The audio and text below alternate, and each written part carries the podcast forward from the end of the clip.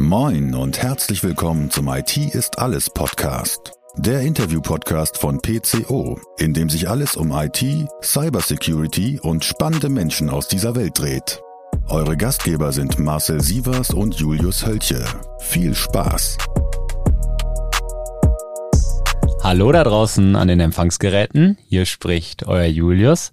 Wir haben wieder eine neue Podcast-Folge für euch die Podcast-Folge 61, ich konnte es mir merken, weil äh, die letzte war unsere Diamanten-Hochzeit. Marcel, hast du es eigentlich nochmal nachgeguckt, ob es wirklich die Diamanten ist? Auf gar keinen Fall. Ja, Mist. Aber ich habe äh, ich hab's gefühlt, dass es die Diamantene war. Wir haben uns nochmal das Ja-Wort gegeben für neue Folgen, Marcel.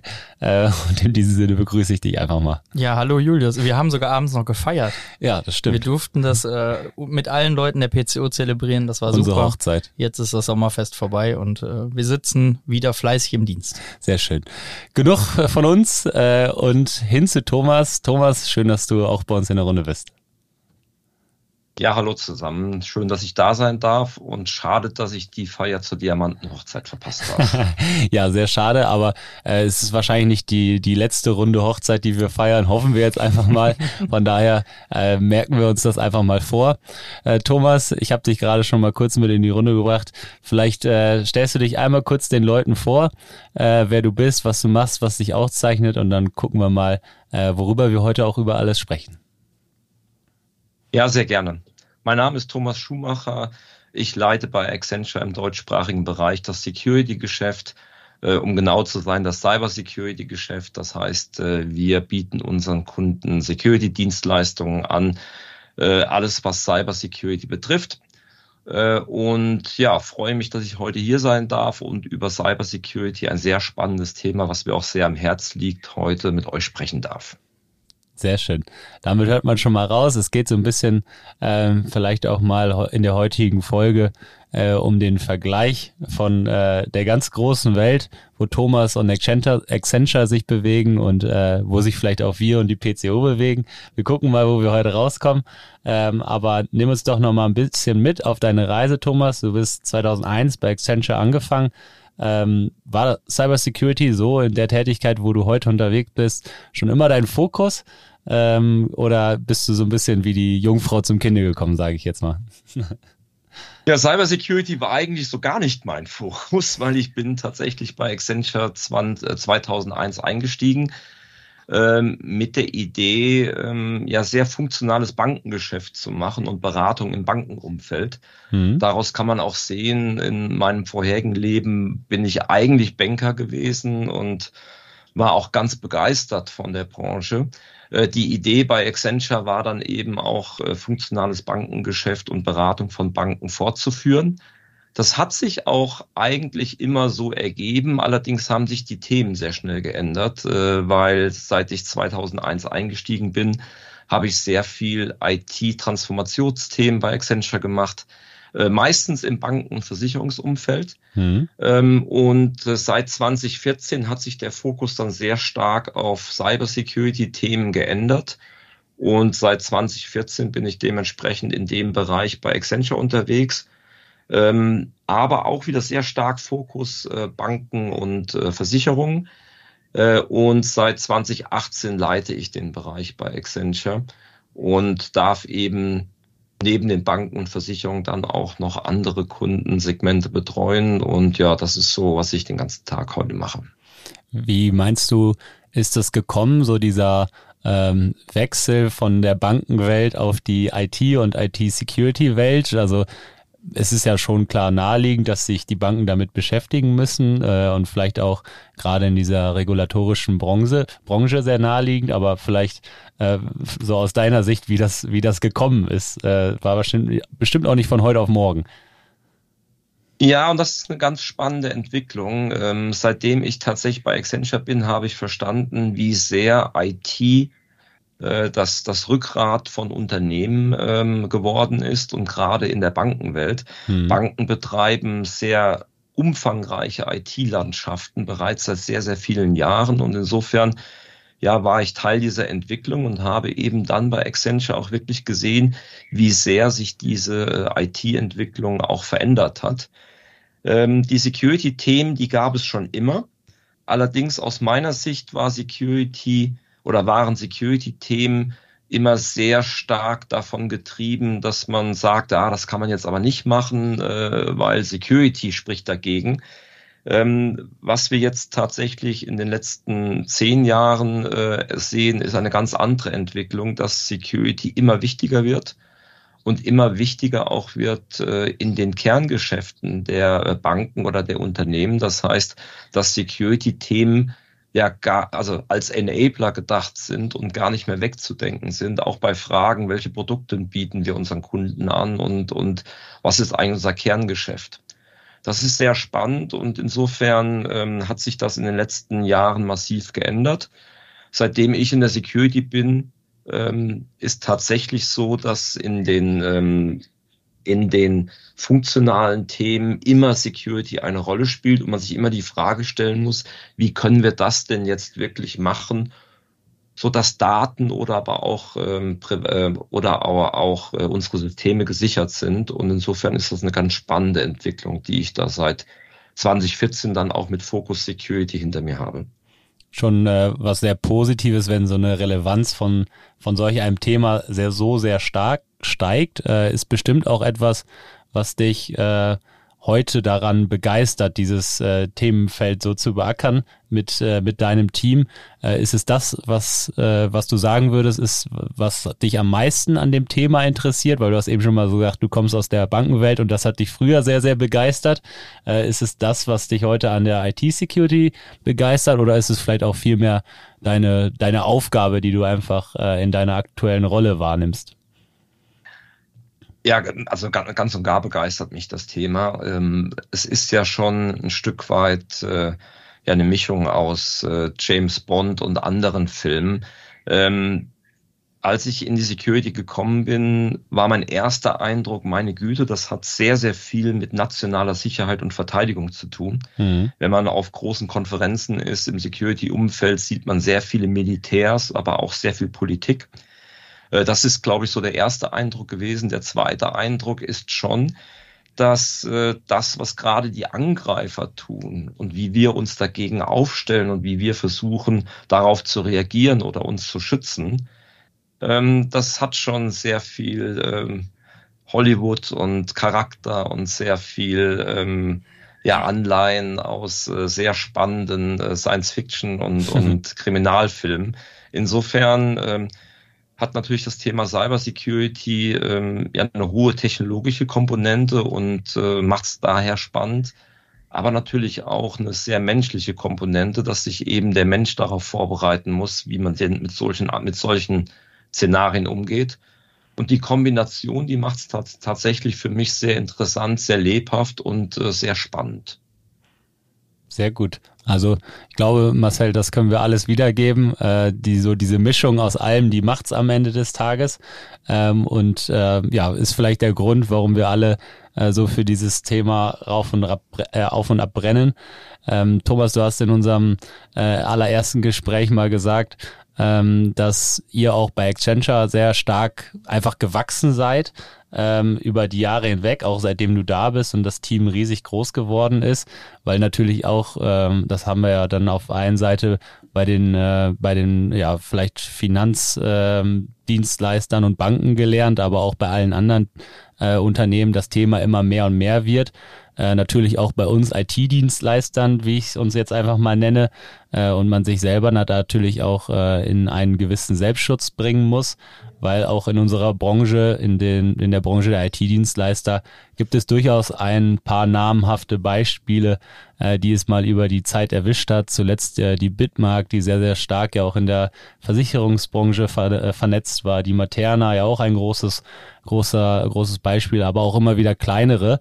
Ähm, und von daher ist es mit Sicherheit der richtige Weg, äh, wenn man jetzt mal an die kritische äh, Infrastruktur der Banken denkt, dass auch vielleicht der Weg äh, der IT-Dienstleister in diese kritische Branche durchaus geebnet ist und es für, ja, einfach für Zulieferer, so wie wir es dann vielleicht auch sind, für viele, viele Unternehmen und da viele, viele Beine drin haben, ähm, auch, ja, einen ausreichenden Schutz gibt. Würde das, würdest du das so bestätigen? Ja, da waren jetzt ganz viele Fragen. Ich versuche sie mit der Reihe nach äh, äh, zu beantworten. Ähm, zunächst äh, vollkommen richtig. Äh, die Security-Themen haben stark zugenommen, gerade über die letzten Jahre. Und das ist nicht, äh, weil es ein neuer Hype ist, sondern weil man einfach festgestellt hat, dass in einer digitalen Welt wir vor allen Dingen die Wertschöpfungsketten äh, ganz anders absichern müssen. Mhm. Ähm, wir leben gerade auch in einer Zeit, wo wir zum ersten Mal seit sehr, sehr vielen Jahren auch äh, äh, Krieg und Krisen äh, sehr ähm, massiv gerade wieder sehen und, und auch am eigenen Leib spüren. Das alles führt dazu, dass der Gedanke, wie ich denn vor allen Dingen meine Wertschöpfungskette, aber auch meine Lieferantenkette absichere, doch sehr präsent ist. Äh, man kann einfach nicht mehr darauf vertrauen, dass es irgendwie schon alles funktioniert, sondern wenn man ernsthaft ein Geschäft und ein Business betreibt, muss man sich die Frage stellen, was kann ich tun, um eben dort äh, ein, Einflüsse von außen oder auch vielleicht sogar kriminelle Einflüsse zu unterbinden.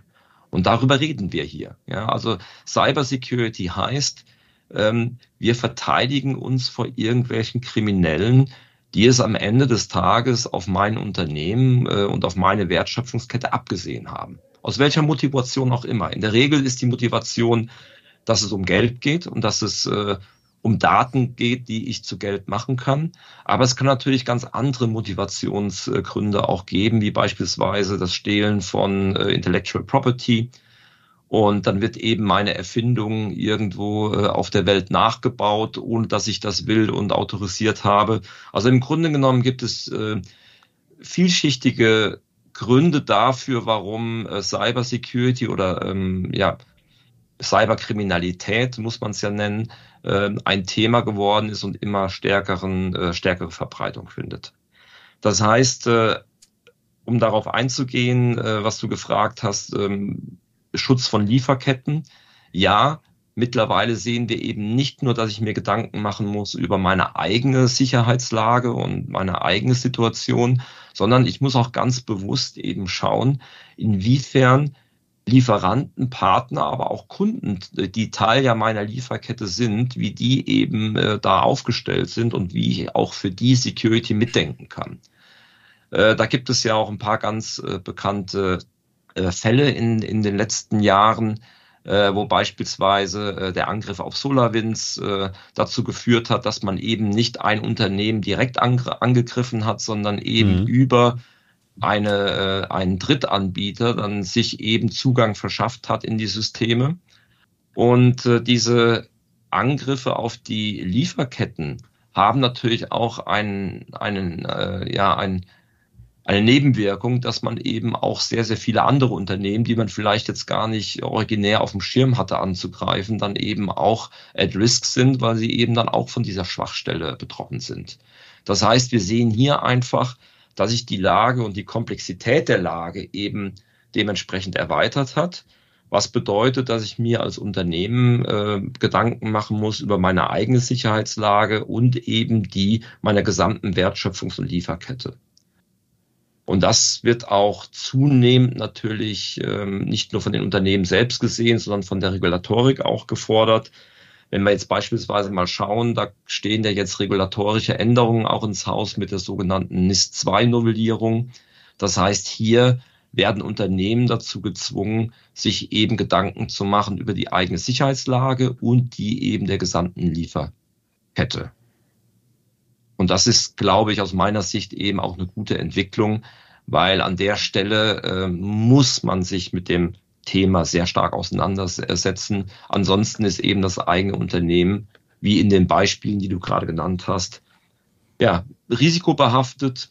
Die Kundeninformationen sind risikobehaftet, äh, aber natürlich auch äh, der finanzielle Schaden, der kann sehr stark sein. Und da haben wir ja auch Beispiel, Beispiele in der jüngsten Vergangenheit, wo ähm, Unternehmen auch Insolvenz anmelden, anmelden mussten, weil sie eben ähm, ja, die Risiken und, oder die Schäden eines Cyberangriffes nicht mehr selbst bewältigen konnten. Mit Sicherheit der, der richtige Weg, sage ich jetzt mal, der mit der NIS 2 auch eingeschlagen wurde, ähm, um genau so einen einheitlichen Standard am Ende des Tages auch über verschiedene kritische Infrastrukturen äh, überhaupt zu bieten. Ich glaube, die Automobilindustrie hat sie ja immer so ein bisschen allen vorgemacht mit ihrem eigenen TISAX-Standard, äh, den sie dann vielleicht auch ihren ganzen Zulieferern draufdrücken Ähm, aber das jetzt auch mal über einzelne Branchen hinweg zu sehen, äh, ist wahrscheinlich der bessere Weg, als wenn sich jetzt jeder seinen eigenen Branchenstandard äh, so schafft äh, und versucht, nach unten hindurch zu drücken. Ähm, also von daher bestimmt eine gute Entwicklung, die ja IT-Dienstleister wie uns auf jeden Fall auch sehr, sehr stark betrifft. Äh, Thomas, du ähm, ähm, ihr seid bei euch, du hattest jetzt schon ein paar Mal angesprochen, ähm, natürlich auch mit sehr, sehr vielen äh, großen Kunden, mit sehr, sehr vielen Daten am Ende des Tages äh, unterwegs, äh, die ihr natürlich ausreichend schützen wollt. Aber von diesen Daten könnt ihr natürlich auch als IT-Dienstleister einiges erfahren von großen und weltweit tätigen äh, Unternehmen. Was würdest du sagen, ähm, bringt dieser Fokus mit sich? Welche Insights habt ihr vielleicht dadurch? Ähm, was kannst du davon, äh, von diesen Informationen vielleicht auch mal so anonymisiert mit uns teilen, ähm, was, was da auf uns wartet? Ja, im Grunde genommen muss man eins vorweg schicken, und zwar ähm, die Gefahr von Cyberangriffen äh, hat nicht unmittelbar was mit der Unternehmensgröße zu tun. Äh, wenn vor allen Dingen, wenn ich Gespräche hatte, äh, noch so vor zwei, drei Jahren, äh, gerade mit mittelständigen Unternehmern, äh, die waren sehr oft der Meinung, naja, ich bin zu klein, ich bin zu uninteressant äh, und mich betrifft das Thema nicht. Realität ist genau das Gegenteil. Ja, ähm, Cyberangriffe betrifft äh, äh, jede Unternehmensgröße, jedes Unternehmen, äh, auch jede Branche. Äh, wir haben da natürlich äh, Häufungen in gewissen Branchen, aber im Grunde genommen ist jeder erstmal betroffen. Das heißt, jeder sollte sich über die potenzielle Gefahr von Cyberangriffen bewusst sein und sollte sich eben darauf vorbereiten.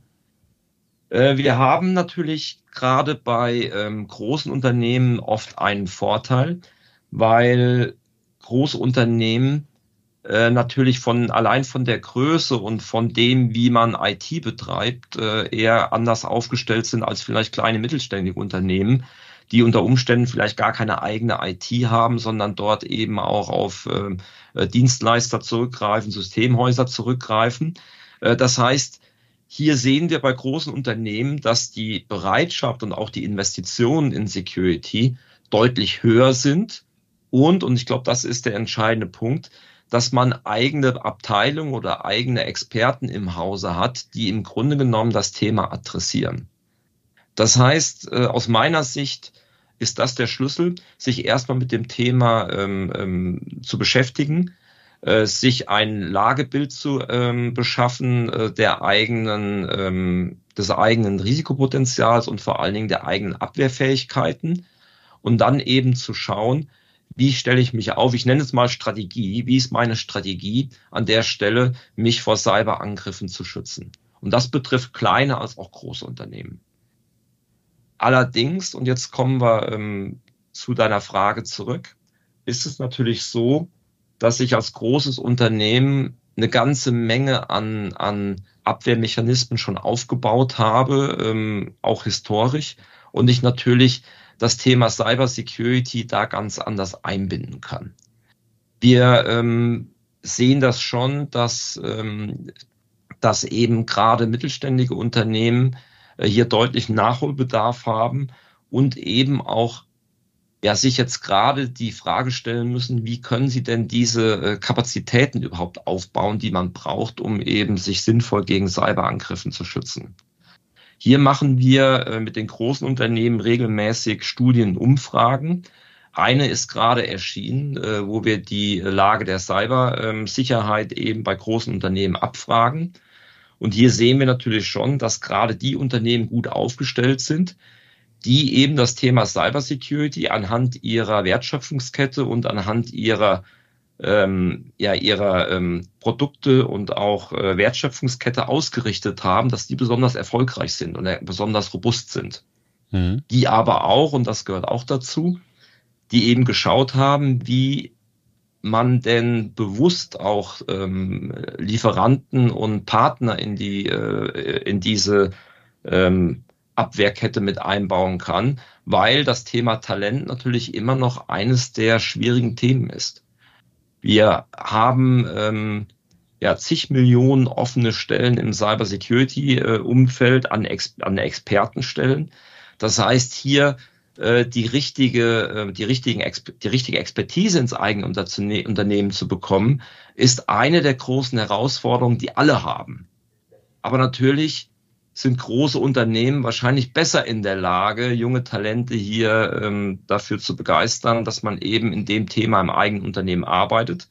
Aber auch dort sehen wir, dass man gezielt eben auf Anbieter zurückgreift, die dann eben auch einzelne Bereiche oder einzelne Themen mit übernehmen können.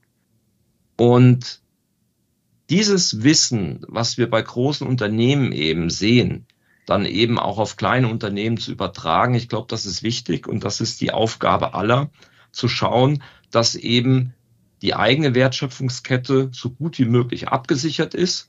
Wenn ich die äh, Mitarbeiter, die ich dazu brauche, nicht selbst aufbauen kann, sie mir dementsprechend ja in, in, in Friedenszeiten, wenn ich also nicht unter Angriff bin, eben diese Verträge zu schließen und eben äh, mich darum zu kümmern, dass ich diese Absicherung dann eben von Drittanbietern bekomme. Ich glaube, das ist der Schlüssel, was man auch wirklich als das große Learning äh, mitnehmen kann. Und äh, ja, das machen die großen Unternehmen zum Teil ganz gut vor und äh, im Grunde genommen muss der Mittelstand sich auch daran orientieren und schauen, was kann ich selbst machen, was kaufe ich mir von außen ein, so dass ich insgesamt aber immer noch gut aufgestellt bin. Also wenn wir mit unseren mittelständischen Unternehmen sprechen, da wir unseren Fokus sehr stark darauf legen, ja. kann man schon sagen, dass, äh, ich sag mal, wenn wir in die Evaluierung eines Konzeptes gehen mit den großen Mittelständlern, die vielleicht auch gewisse Strukturen schon vorgefertigt haben, die wir vielleicht sonst auch eher in Konzernstrukturen vorfinden, die Blaupause schaffen können für das, was wir danach replizieren und wonach man sozusagen die anderen Unternehmen entwickeln kann. Ich kriege auch immer wieder mit bei uns uns in den Gesprächen, es gibt viele kleinere Unternehmen, die oft nach oben schauen zu den entweder branchenähnlichen größeren Unternehmen oder teilweise auch zu den Konzernen, zu den Gruppen, die ihr interviewt, mit denen ihr sozusagen die Trends vorgebt und die das so ein bisschen ich sag mal, wie eine Roadmap sehen und sagen, wenn die Konzerne das jetzt heute anfangen, dann sind wir in ein, zwei, drei Jahren auch dabei und können die, ich sag mal, getestete Technologie für uns mittelstandsorientiert ähm, mitnehmen und vielleicht davon schon profitieren, dass sie weiterentwickelt wurde. Was würdest du zu dem, zu diesem Modell sagen? Stimmst du dem überein? Äh, absolut, weil ähm, Security-Themen bieten, also es bietet sich an dem Thema, dass man voneinander lernt. Erster Punkt. Ja, das heißt, äh, Know-how zu scheren und auch Erfahrungen auszutauschen, äh, macht immer Sinn in dem Umfeld weil man muss ja nicht irgendwie die gleichen Fehler machen, die andere gemacht haben. Investitionen in diesen Themen ähm, kann man auch irgendwie abgleichen, so dass man am Ende ein gutes Gefühl dafür bekommt, äh, wo lohnt es sich für mich zu investieren, äh, in was zu investieren, in welche Technologien, was ist besonders wirksam und wo kann ich meine Unternehmensziele auch gut genug schützen. Ich habe nur eine ja nicht Einschränkung, aber vielleicht Ergänzung zu dem, was du gesagt hast. Äh, Security-Maßnahmen sollten immer sehr individuell auf den eigenen äh, Firmenzweck äh, zugeschnitten sein. Es bringt aus meiner Sicht wenig, wenn ich mir ähm, irgendwelche Modelle von anderen Unternehmen äh, schnappe und die dann eben eins zu eins ausrolle, weil dann bin ich eben nicht besonders zielgerichtet. Äh, deswegen äh, meine Empfehlung, wirklich zum Start für jedes Unternehmen eine Analyse zu starten, zu schauen, was sind meine ähm, besonders kritischen ähm, Systeme, was sind meine besonders kritischen äh, Prozesse, was muss ich tun, auf jeden Fall tun, um die abzusichern, was ist lebenswichtig, kenne ich überhaupt meine lebenswichtigen Systeme und weiß im Fall der Fälle, was ist denn kritisch, wenn es ausfällt? Ja? Wie schütze ich die denn? Wie sichere ich die ab? Es gibt ja immer die Frage, äh, bereite ich mich vorher drauf äh, vor oder im Fall der Fälle kann ich es schnell wieder herstellen. Äh, und da muss ich mir ähm, für mein Unternehmen, für, mein, äh, für meine Wertschöpfungskette wirklich die Frage stellen, wie mache ich das dann konkret?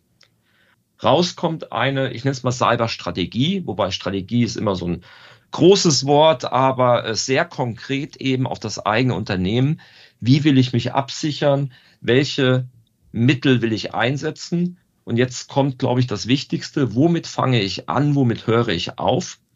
Weil ähm, man kann in dem Thema wirklich lebenslang äh, sich äh, beschäftigen. Die Frage ist wirklich, was bringt mir am Anfang den größten Nutzen und wie mache ich von da aus weiter und wie investiere ich mein Geld weiter? Und ich glaube, wenn man das berücksichtigt, dann hat man eine gute Chance, sich darauf vorzubereiten und kann eben dann auch im Fall der Fälle schnell darauf reagieren und eben auch sicherstellen, dass wirklich die schlimmen Dinge, die ich brauche, um meine Kunden zu bedienen und mein Geschäft aufrechtzuerhalten, dann eben so abzusichern, dass man möglichst sicher ist und dass man möglichst eben nicht irgendwie Ausfallzeiten dort zu befürchten hat. Würdest du sagen, dass das auch äh, am Ende der größte Unterschied ist zwischen den größeren und den kleineren, äh, genau in diese Vorbereitung on Detail gehen zu können, weil da gehört natürlich auch ähm, viel dazu. Wir sehen das bei uns im Mittelstand häufiger, wenn äh, jetzt nicht direkt ein ISMS aufgebaut werden soll oder äh, kein Risikomanagement, kein Risikomanagement vorhanden ist, dass diese Entscheidungen auch häufig einfach aus der Erfahrung heraus oder aus dem Bauch heraus äh, gemacht werden. Ähm, würdest du sagen, das ist vielleicht auch so ein Unterschied, äh, dass nicht immer ein konkretes Modell oder ein, ein, Managementsystem dahinter liegt? Ja, das, also secure, man muss aufpassen. Ähm, und jetzt, wenn man den Blick zu den großen Unternehmen ähm, natürlich äh, nimmt, dann hat man bei den großen Unternehmen sehr schnell sehr viel Komplexität, weil große Unternehmen mhm. natürlich sehr stark skalieren, dann auch äh, nicht nur lokal, sondern auch überregional. Und dann kommt sehr viel Komplexität dazu. Ähm, ich glaube, so viel Komplexität braucht es als Mittelstand gar nicht, sondern äh, Mittelständler kennen ihr Unternehmen in der Regel sehr gut, kennen auch ihre äh, Assets sehr gut und wissen, wovon der Geschäftserfolg abhängig ist ähm, ich will das jetzt nicht Managementsystem nennen, aber natürlich ist es eine Art äh, Risikosystem, in dem ich mir einfach Gedanken darüber muss, was machen muss, was sichere ich als erstes ab und was ist vielleicht dann weniger wichtig. Auch hier mal ein Beispiel. Ähm, meine Kundendatenbank, hm, sicherlich sehr wichtig.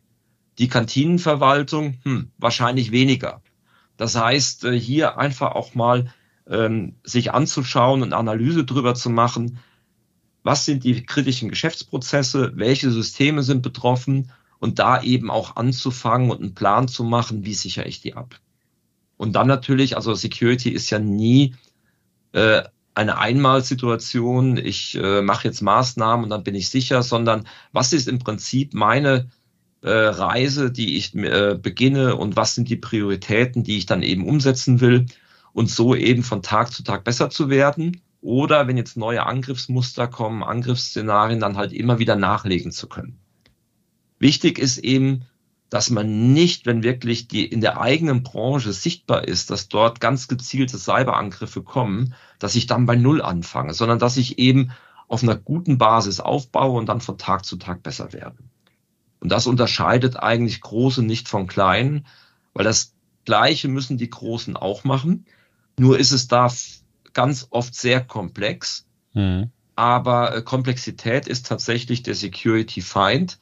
Sprich, die, die Herausforderung liegt für alle Unternehmen darin, Security möglichst äh, gesamtumfänglich zu denken und eben wirklich von Tag zu Tag besser zu werden und eben diese Resilienz, schönes Deutsch, äh, deutsches neues Wort, von Tag zu Tag zu erhöhen und damit eben ja, die, die, die Gefahr für potenzielle Cyberangriffe möglichst äh, äh, immer kleiner zu machen und eben die Latte für die Angreifer äh, weiter hochzuhängen, sodass sie eben nicht zum Ziel kommen. Jetzt haben wir so ein bisschen über die Unterschiede gesprochen. Marcel, vielleicht einmal zu dir. Äh, du als äh, Incident Response Manager, der auch immer wieder in den Vorfällen steckt. Ähm, Thomas hatte so schön gesagt, ähm, es ist eigentlich, das, das, Risiko hat jeder, egal ob groß oder ob klein. Ähm, alle müssen sich irgendwo gegen diese Cyberangriffe wehren. Ähm, wenn man jetzt mal sieht, bei denen, wo es nicht funktioniert hat, so aus deiner Erfahrung, wo ja auch kleine Unternehmen, sage ich jetzt mal, mit 100 Mitarbeitern dabei sind, aber auch große mit äh, über 10.000. würdest du sagen, da ist irgendwo ein Unterschied zu sehen, äh, weil, also sei es mal in den vielleicht vorgenommenen Schutzmechanismen oder woran es dann gescheitert ist, bis hin zu den Angreifern, mit denen man dann zu tun hatte, kann man da Unterschiede ausmachen? Ist natürlich sehr individuell zu sagen, aber wenn wir große Fälle, aber auch kleine Fälle betreut haben, dann ist es oft daran gescheitert, dass Daten zur Verfügung standen, die den Angriff vorher aufdecken hätten können, aber sowohl bei den kleinen als auch bei den großen es niemanden gab, der darauf spezialisiert war, das zu identifizieren, was mir die Software mhm. vielleicht schon vorher vor ein paar Tagen oder sogar Wochen berichtet hätte, um, oder bis hin dahin, dass es eben kein Eingriffsteam dahinter gibt, was sozusagen diese Entscheidung selbstständig treffen konnte und die, Prozesse es so verlangsamt haben, dass der Angreifer am Ende erfolgreich war, weil er sich schneller im Netz bewegen konnte. Also das ist schon sehr identisch. Jetzt muss man aber beim Recovery eben schauen, wenn wir einen Wiederanlauf durchführen, gerade bei kleineren Unternehmen haben wir oft die Thematik, dass ähm, Storage, ähm, Data Center Themen, die sind oft limitiert, äh, einfach weil die mittelständischen Unternehmen ihr Data Center doch oft noch lokal betreiben und sehr gut ausnutzen, also eine hohe Last fahren. Und wenn wir jetzt natürlich in Beweissicherungsverfahren unterwegs sind äh, oder eben forensisch im Hintergrund analysieren, dann können wir nicht jeden Server ausschalten, weil wir wollen ja gleichzeitig wieder in den Wiederanlauf gehen. Muss man überlegen, wo kriegen wir diese Kapazitäten her? Da müssen neue Server geschaffen werden. Bei den größeren Unternehmen sind wir häufig schon in einer hybriden Infrastruktur oder man hat große Verträge mit entsprechenden teilweise Hyperscalern oder eben auch lokalen Rechenzentrumsanbietern, die dann natürlich entsprechend Blech nachliefern mit einem Knopfdruck. Mhm. Und äh, diese, ähm, diese Transformation schon so weit geschaffen wurde, dass man sich dadurch dieses Bottleneck etwas erspart. Was wir auch gemerkt haben, ist bei sehr großen Unternehmen haben wir natürlich auch eine Vielzahl an Dienstleistern und das Interesse der Dienstleister dass dieses Unternehmen weiter lieferfähig ist und dass ich meinen Vertrag dort weiterhalten kann, ist, gelinde gesagt, für große Unternehmen einfach mehr vorhanden. Die interessieren sich mehr mhm. dort zu helfen, in dem Moment dann auch ohne Vertrag tätig zu werden, um die Gewährleistung zu haben, die nächsten fünf oder zehn Jahre vielleicht noch den Service Desk oder ähnliches zu stellen. Und dadurch haben wir da oft die Thematik, dass da viele Akteure vor Ort sind, die dann auch wirklich mit zig Leuten kommen und jeder gibt sein Bestes. In einem mittelständischen Unternehmen haben wir häufig die Situation, dass wir eine kleine Kerntruppe haben, die untereinander auch sehr viel weiß, aber die natürlich mit zunehmender Dauer immer mehr an ihre Belastungsgrenze herankommt. Und das Nicht genug Hände. Genau. Und aber dann eben auch äh, selbst Zweifel und andere Dinge entstehen, weil eben diese IT über Jahre aufgebaut ist in einer Gruppe und die ersten dann vielleicht auch hinterfragen, warum habe ich das früher so gemacht ähm, und damit vielleicht gar nicht richtig umgehen können. Und dazu kommt dann eben das Thema, die entsprechenden Experten und Helfer dazu zu bekommen für den Vorfall, weil das Unternehmen vielleicht keine Verträge im Vorfeld abgeschlossen hat, ist dort einfach deutlich schwieriger, weil das Interesse daran dann entsprechend auch später weiteres Business zu machen, weil so tickt der Markt leider, äh, ist für kleinere Unternehmen weniger gegeben als für Konzernkunden, obwohl sie vielleicht, ich sag mal, die gleichen Fehler begangen haben oder die gleichen Versäumnisse hatten, sodass es zum Cybervorfall gekommen ist. Noch ein, zwei Worte zu der vielleicht zu der Professionalität der Angreifer? Merkt man da einen Unterschied oder ist es eigentlich genau das Gleiche?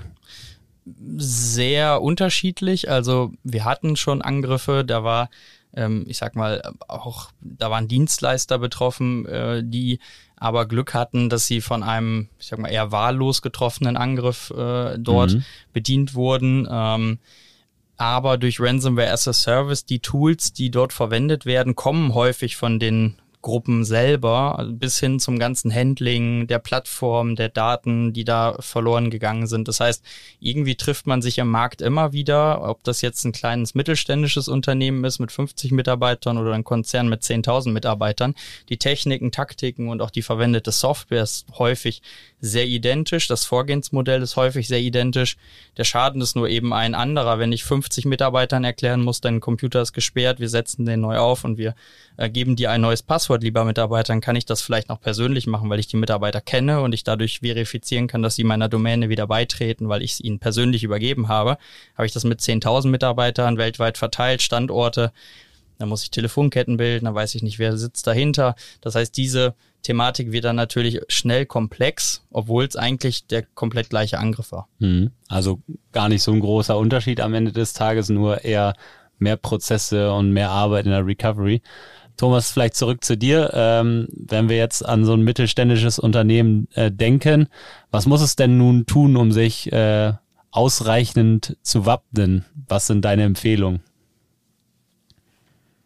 Ja, einige davon haben wir eben schon angesprochen und ähm, ähm ich fand das gerade auch nochmal ganz äh, gut, was du eben gesagt hast, weil ähm, aus deiner Schilderung konnte man sehr deutlich heraushören, man muss eben auch seine Infrastruktur und seine IT kennen erstmal. Ja, das ist, glaube ich, die Grundvoraussetzung.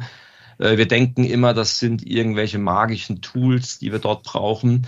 Äh, ja, kann man auch äh, einsetzen, aber die Grundlage ist erstmal, dass ich meine Hausaufgaben gemacht habe und meine IT und meine Assets, meine Infrastruktur so gut kenne, dass ich eben weiß, was habe ich überhaupt, wo habe ich das, was von dem ist wirklich so wichtig, dass es mich wirklich schmerzt, wenn es nicht mehr da sein würde.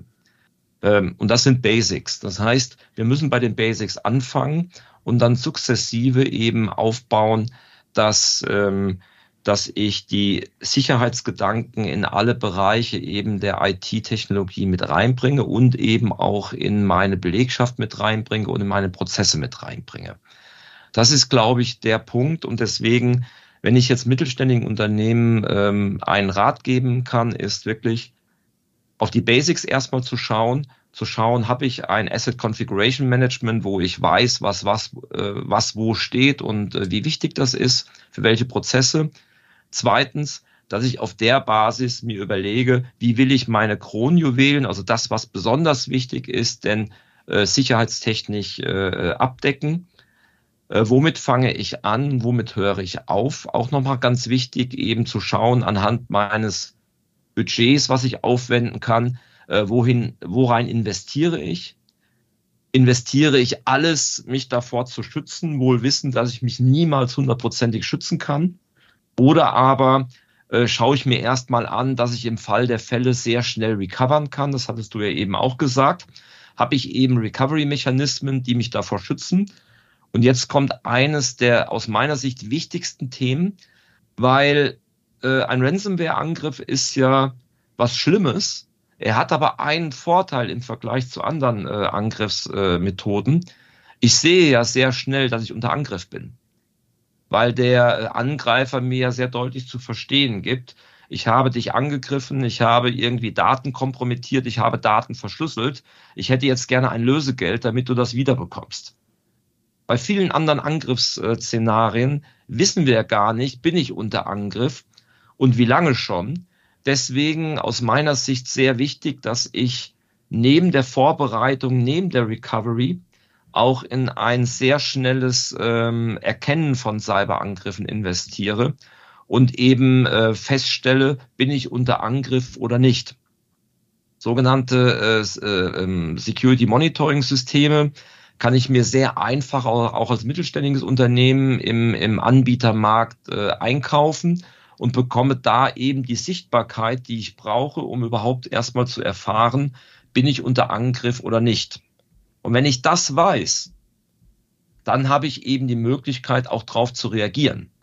Teilweise kann ich automatisiert darauf reagieren, indem ich eben bestimmte Mechanismen auch von vornherein dann äh, so umsetze, dass sie automatisiert erkennbar und dann auch äh, ähm, verhindert werden, so dass ich an der Stelle eben die Wahrscheinlichkeit von einem Cyberangriff getroffen zu werden reduziere, aber vor allen Dingen die Erkennung dann beschleunige. Und wenn ich das relativ schnell weiß, dass ich unter Angriff bin, haben natürlich auch meine IT-Administratoren sehr schnell die Möglichkeit, darauf zu reagieren und dann eben auch äh, größeren Schaden abzuwenden.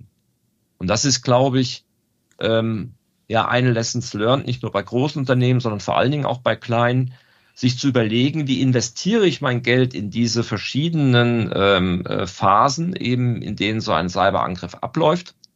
Vor allen Dingen aber auch in die schnelle Erkennung zu investieren, um dann eben möglichst schnell darauf zu re reagieren und möglichst schnell auch geeignete Maßnahmen dann irgendwie äh, ablaufen zu lassen. Ich würde vielleicht nochmal den, den Bogen einmal zu einem deiner ja, gesellschaftlichen äh, Probleme oder Herausforderungen, wie du es vielleicht mal genannt hast, den Fachkräftemangel einmal zurückspannen und zu dem, was Marcel eben gesagt hat, nämlich dass ähm, häufig halt diese Mechanismen, diese technischen durchaus auch gegeben waren äh, und am Ende des Tages wurde leider doch nicht reagiert, weil wahrscheinlich einfach der Fachkräftemangel in diesem Unternehmen zugeschlagen hat und man gar nicht die notwendige menschliche Ressource hatte, da auch drauf zu gucken. Ähm, von daher würdest du mir wahrscheinlich recht geben, Thomas, wenn ich sage, gerade so wie du es beschrieben hast, im Mittelstand ist es immer schwer, sowas selber aufzubauen, so wie die Großen es machen, äh, dass man auch dahingehend nicht nur eine technische Lösung äh, sich am, am Markt holt, sondern auch Ressourcen, Partnerschaften, äh, wie auch immer, um das Ganze am Ende des Tages unter, ja, sag jetzt mal, einen Deckmantel bestehend wiederum das, was dich so auch an der Security begeistert, wie du es ganz am Anfang gesagt hast, nämlich da gehört organisatorisches als auch technisches dazu, wenn man das unter diesen einen gemeinsamen Deckmantel kriegt. Ja, das, das ist ja das, was ich eben auch schon angesprochen habe. Ähm, es gibt Disziplinen in der Security, da kann ich ähm, gerade äh, kleineren Unternehmen nur von abraten, das versuchen selbst aufzubauen. Äh, wenn wir über ein äh, Security Monitoring sprechen, sogenanntes SIEM und SOC äh, dahinter, wo ich eben eine 24 mal 7 Überwachung brauche, äh, manche Unternehmen haben dann irgendwie Überwachung nur zu den Geschäftszeiten. Das macht natürlich wenig Sinn, weil Cyberangriffe kommen in der Regel dann, wenn ich sie nicht erwarte und wenn ich sie nicht brauche. Mhm. Ja. Das heißt, ich brauche hier eine 24 mal 7 äh, Überwachung äh, von äh, der Security-Landschaft. Ähm, das kann ich selbst aufbauen, aber ich werde wahrscheinlich nicht die äh, richtige Expertise bekommen. Ich werde nicht die richtige Menge an Leuten bekommen. Und selbst wenn ich sie bekomme und sie ausgebildet habe, ist es schwierig, sie wirklich zu, äh, zu behalten, weil einfach der Markt natürlich gerade in dem Thema sehr heiß umkämpft ist. Insofern mein Rat, sich in guten Zeiten Freunde zu suchen, die eben einen in diesen Disziplinen helfen und die eben mit der richtigen Expertise, mit der richtigen äh, Erfahrung, aber auch mit dem richtigen Toolset äh, dafür sorgen, dass ich mich um diese Themen schon mal nicht kümmern muss. Am Ende des Tages aber brauche ich natürlich in meinem Unternehmen auch einige Experten, die eben meine eigene Landschaft gut genug kennen. Mhm. Weil ein Dienstleister von außen, der kann viele Dinge tun, aber am Ende des Tages braucht er natürlich Ansprechpartner im Unternehmen, die dann die Spezifika der eigenen Unternehmenslandschaft eben auch wirklich kennen und dann unter Umständen auch lokale Maßnahmen ein, äh, einleiten können. Insofern, äh, ja, meine Empfehlung wäre, sich auch darüber eine Strategie zu machen, was mache ich selbst, was hole ich von draußen rein. Ähm, wir haben ja auch die, die Diskussion, wie stark gehe ich in die Cloud. Die Cloud ist eindeutig der Freund, weil was die Cloud-Anbieter in Richtung Security und, und Absichern der Plattform ja unternehmen, kann ich ja nur sehr schwerlich selbst irgendwie in die eigene Überwachung äh, investieren. Und da brauche ich mich schon mal nicht drum kümmern. Äh, ich muss natürlich äh, sicherstellen, dass die, der Zugang zur Cloud abgesichert ist und dass eben auch die Cloud-Mechanismen richtig ähm, ähm, ähm, konfiguriert sind. Aber im Grunde genommen muss ich mir darüber die Gedanken machen, was mache ich selbst, was kaufe ich mir von außen ein, äh, wie groß ist mein Appetit auch an Technologie, die ich dort einsetze, wie ausgeklügelt muss die Technologie sein, gemessen an den Dingen, die ich absichern will und was kann ich eben tun, um die Eintrittsschwelle für Cyberangriffe möglichst gering zu halten. Das ist der eine Aspekt. Der zweite Aspekt ist, und das hattest du eben auch kurz angesprochen, ähm, ein Cyberangriff ist eine Krise, die ich bewältigen muss. Das heißt, ich sollte mich auch als Unternehmen auf diese Krise vorbereiten und sollte eben auch wissen, dass was ich in der Krise dann eben mache und vor allen Dingen wer was macht, mache auch hier mal ein Beispiel. Wenn ich eben einen Cyberangriff habe, zählt jede Sekunde. Wenn ich dann zum Abschalten der eigenen Infrastruktur, der eigenen Systeme ein Vorstandsapproval von vier Geschäftsführern brauche, dann bin ich unter Umständen zu langsam. Das heißt, man muss sich auch darüber im Klaren sein, wer hat welche Befugnisse und Kompetenzen, weil am Ende des Tages muss einer die Entscheidung treffen, fahre ich jetzt die Systeme runter und verhindere natürlich dadurch, dass meine Kunden Zugang zu gewohnten Prozessen haben. Ja?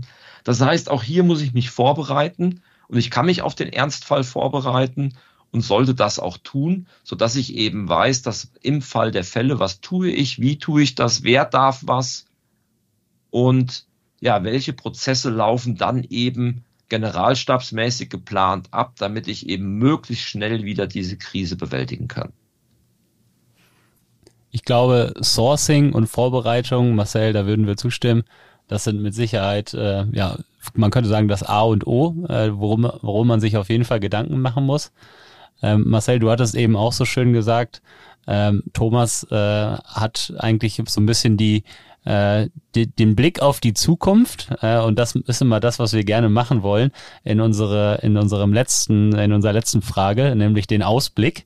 Ähm, und da bist du das perfekte Orakel für uns, Thomas, äh, weil ähm, wir haben uns gedacht, du könntest uns mal mitgeben, auf äh, welche Herangehensweise, vielleicht auf welche Technologie äh, oder vielleicht auf welche rechtliche Anforderung sich der Mittelstand in Zukunft äh, gefasst machen muss, äh, was du vielleicht heute schon siehst ähm, bei den Konzernen dieser Welt?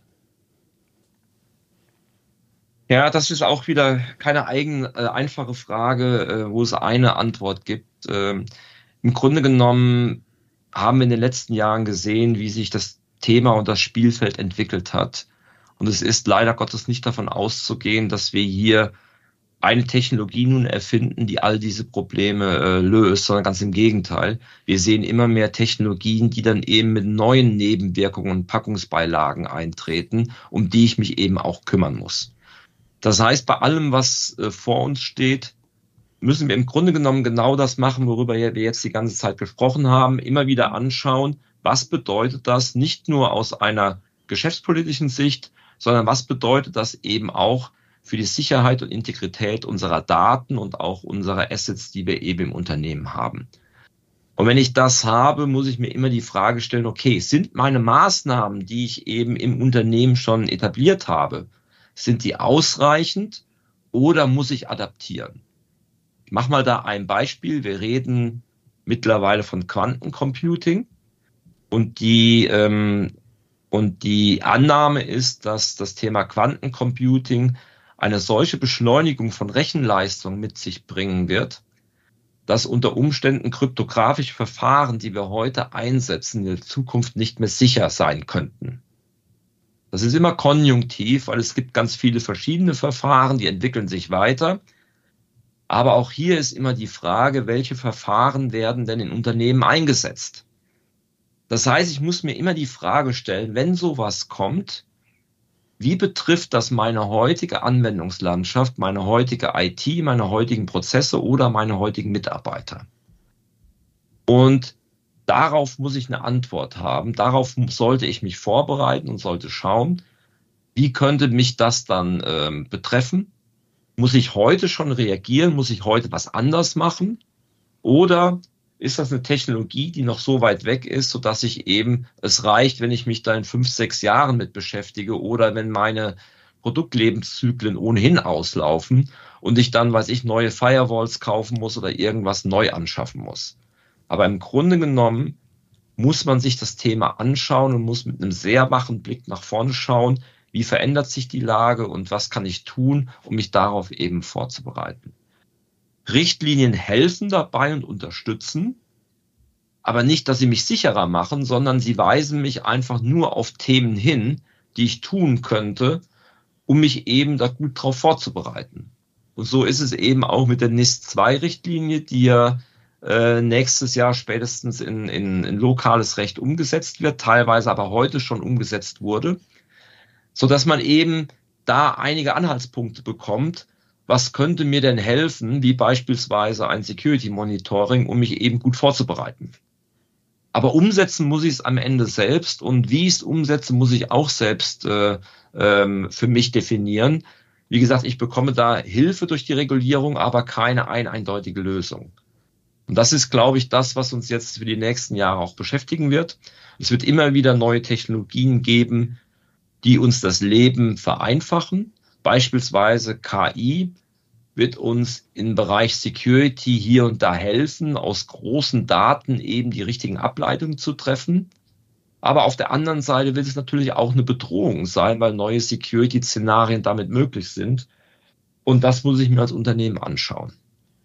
Wenn ich ein Fazit ziehen kann, und das zieht sich, glaube ich, durch unser Gespräch wie so ein roter Faden durch, die Zeiten, wo ich die Themen, Security-Themen, die Security-Aspekte ignorieren kann, die sind vorbei. Das heißt, bei allem, was ich heute tue, bei jedem Geschäft, was ich heute betreibe, muss ich mir die Frage stellen, wie kann ich eben meinen eigenen Geschäftsbetrieb und wie kann ich eben auch meine eigenen Daten oder die Daten meiner Kunden so schützen, dass ich eben die Integrität meines Geschäftsbetriebes äh, zu jeder Zeit aufrechterhalten kann.